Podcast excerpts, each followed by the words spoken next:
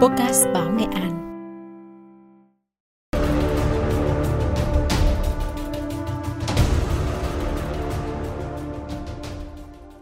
Tiếng súng đại chiến thế giới thứ hai đã ngừng cách đây 76 năm, nhưng Nga và Nhật Bản vẫn chưa ký hiệp ước hòa bình vì những khúc mắc về lãnh thổ.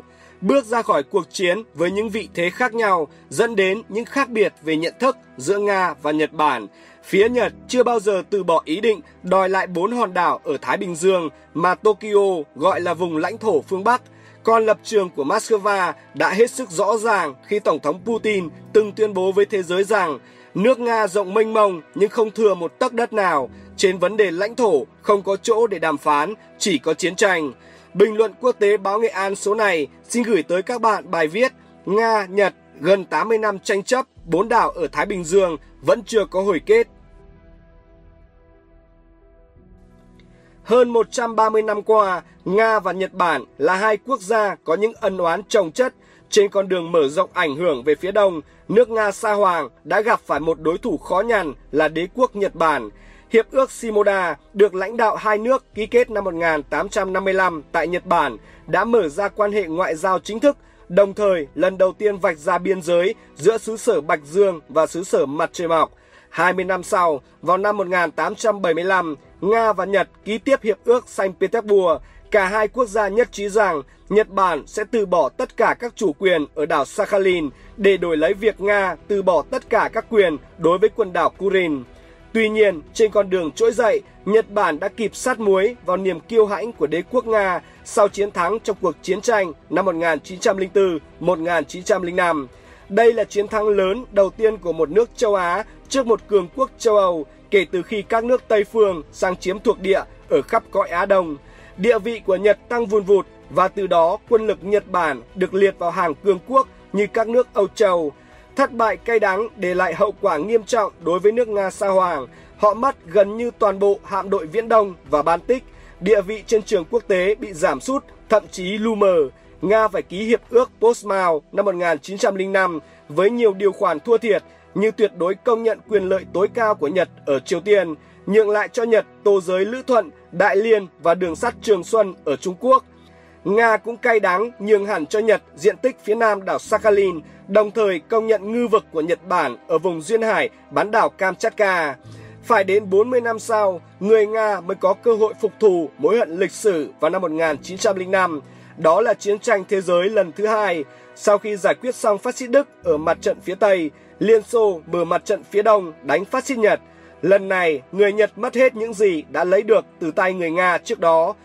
Quân đội Liên Xô không chỉ lấy lại phía nam đảo Sakhalin mà còn chiếm luôn quần đảo Kurin, trong đó có bốn hòn đảo phía nam mà Nhật Bản gọi là lãnh thổ phương Bắc, gồm các đảo Iturup, Kunasia, Shikotan và Homobai, theo cách gọi của người Nga hiện nay. Đây chính là giao lộ định mệnh khiến con đường đi lên một hiệp ước hòa bình giữa Liên Xô trước đây và Nga ngày nay với Nhật Bản từ năm 1945 vẫn tắc nghẽn. Những diễn biến và thỏa thuận của các nước thắng trận trong chiến tranh thế giới lần thứ hai đã làm phức tạp thêm tranh chấp vùng lãnh thổ phía Bắc theo cách gọi của Nhật Bản giữa Nga và Nhật. Theo Hiệp ước Yalta, Liên Xô, Mỹ và Anh thống nhất trao cho Liên Xô quần đảo Kurin. Tuy nhiên, phía Nhật Bản cho rằng đây là thỏa ước giữa các nước thắng trận Nhật Bản không biết và cũng không tham gia vào hiệp ước này. Ngược lại, Nga cho rằng hiệp ước Yalta là hợp pháp và có giá trị như một giải pháp cuối cùng cho tranh chấp chủ quyền quần đảo Kurin. Hơn nữa, theo Nga, vì nước Nhật là nước tham gia khối trục phát động chiến tranh thế giới thứ hai, nên khi thua trận, Nhật phải chấp nhận hậu quả. Theo Hiệp ước Hòa bình San Francisco năm 1951, Nhật Bản phải từ bỏ tất cả quyền lợi của mình đối với quần đảo Kurin và một phần quần đảo Sakhalin đã nhận được từ phía Nga theo như hiệp ước Portsmouth.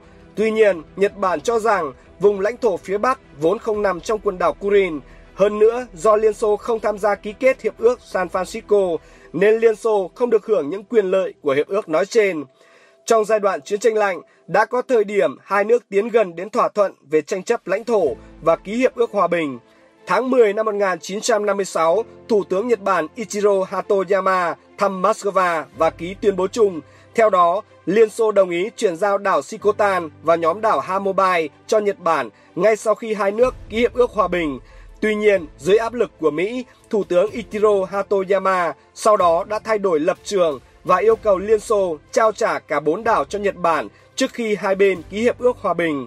Năm 1960, vào thời điểm Đông Tây căng thẳng và khi Mỹ, Nhật tái khẳng định hiệp ước an ninh, Liên Xô đã từ bỏ cam kết năm 1956 của mình. Năm 1973, Thủ tướng Tanaka Kakue thăm Liên Xô với ý định đàm phán một giải pháp cho vấn đề tranh chấp lãnh thổ. Theo đó, Nhật Bản sẽ giúp đỡ Liên Xô về mặt kinh tế để đổi lấy vùng lãnh thổ phương Bắc. Nỗ lực của Nhật Bản lần này cũng thất bại không chỉ bởi lập trường của hai bên cách xa nhau mà còn do bối cảnh của chiến tranh lạnh.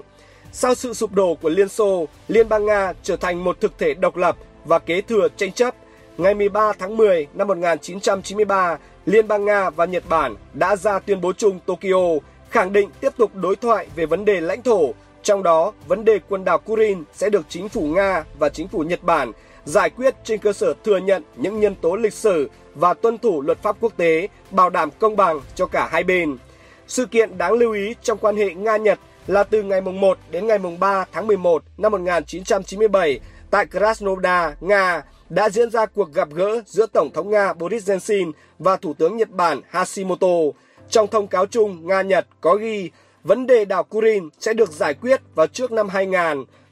Tuy nhiên, do quan điểm khác biệt chưa thể dung hòa nên vấn đề tranh chấp đảo ở Kurin để đi tới ký kết hiệp ước hòa bình vào trước năm 2000 như thỏa thuận không thể thực hiện được.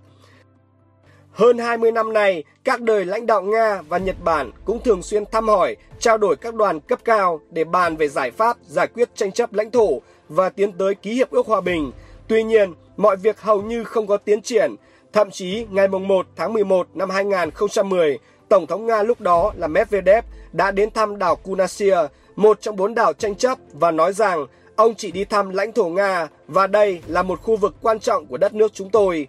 Khi đưa ra tuyên bố, Tổng thống Medvedev cho biết hòn đảo là một phần không thể tách rời của đất nước và là một khu vực chiến lược của Nga. Bộ Ngoại giao Nhật Bản chỉ trích tuyên bố của Medvedev, gọi đó là hành vi khiêu khích. Đáp lại, Ngoại trưởng Nhật Bản Seiji Maehara đã có chuyến thị sát trên chuyến bay tuần tra của lực lượng phòng vệ bờ biển Nhật Bản vào ngày 4 tháng 12 năm 2010, một động thái mà theo AFP bình luận là nhằm khẳng định chủ quyền lãnh thổ của nước này. Ngày 9 tháng 2 năm 2011, Tổng thống Dmitry Medvedev ra lệnh cho Bộ trưởng Quốc phòng Nga triển khai thêm vũ khí nhằm củng cố quân sự tại chuỗi quần đảo Kurin. Mới đây, Thủ tướng Nga Mikhail Mishustin trong chuyến thăm quần đảo Kurin đã nói về các biện pháp chưa từng có để kích thích hoạt động kinh tế và đầu tư trên quần đảo này. Theo lời Thủ tướng Nga, dự án được đề xuất có thể thu hút sự quan tâm của các nhà đầu tư nước ngoài, bao gồm cả các nhà đầu tư từ Nhật Bản. Tuy nhiên, Nhật Bản dường như không quan tâm đến lời mời hợp tác để phát triển kinh tế ở các đảo tranh chấp từ phía Nga. Tránh văn phòng nội các Nhật Bản Katsunobu Kato thông báo chuyến thăm của Thủ tướng Nga tới đảo Iturup mâu thuẫn với lập trường nhất quán của Nhật Bản về các vùng lãnh thổ phía Bắc và khiến chúng tôi rất lấy làm tiếc. Trong tương lai gần, chúng tôi sẽ có ý kiến phản đối chính thức đối với chính phủ Nga. Các chuyên gia Nga cũng không kỳ vọng Tokyo sẵn sàng gác lại hay quên đi những tuyên bố về lãnh thổ để tham gia phát triển kinh tế ở quần đảo Kurin.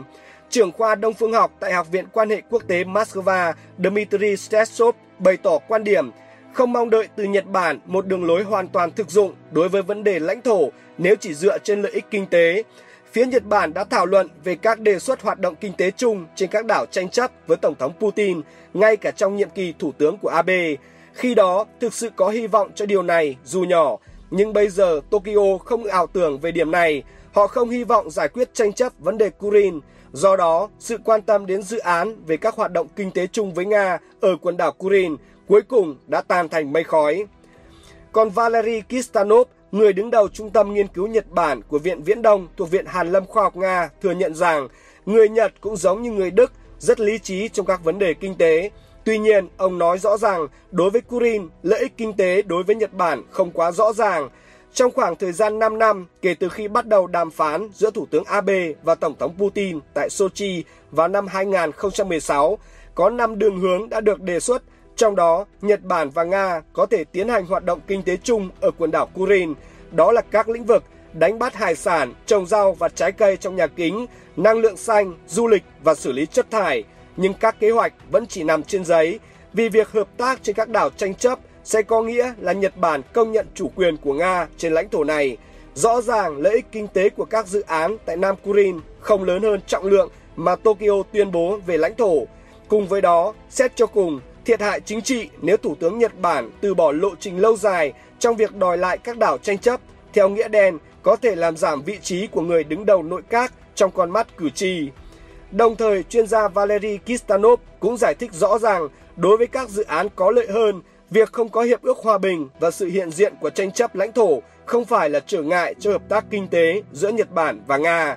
Ví dụ trong những năm tồn tại của Liên Xô, không có gì khiến người Nhật phải bận tâm khi mua các nguồn năng lượng của Liên Xô và đổi lại họ cung cấp đường ống cho Liên Xô để xây dựng đường ống dẫn dầu Druzhba, đường ống lớn nhất thế giới. Nhật Bản hiện nay vẫn cần khí đốt của Nga, vì vậy họ đang đầu tư vào các dự án năng lượng ở Sakhalin và Yaman.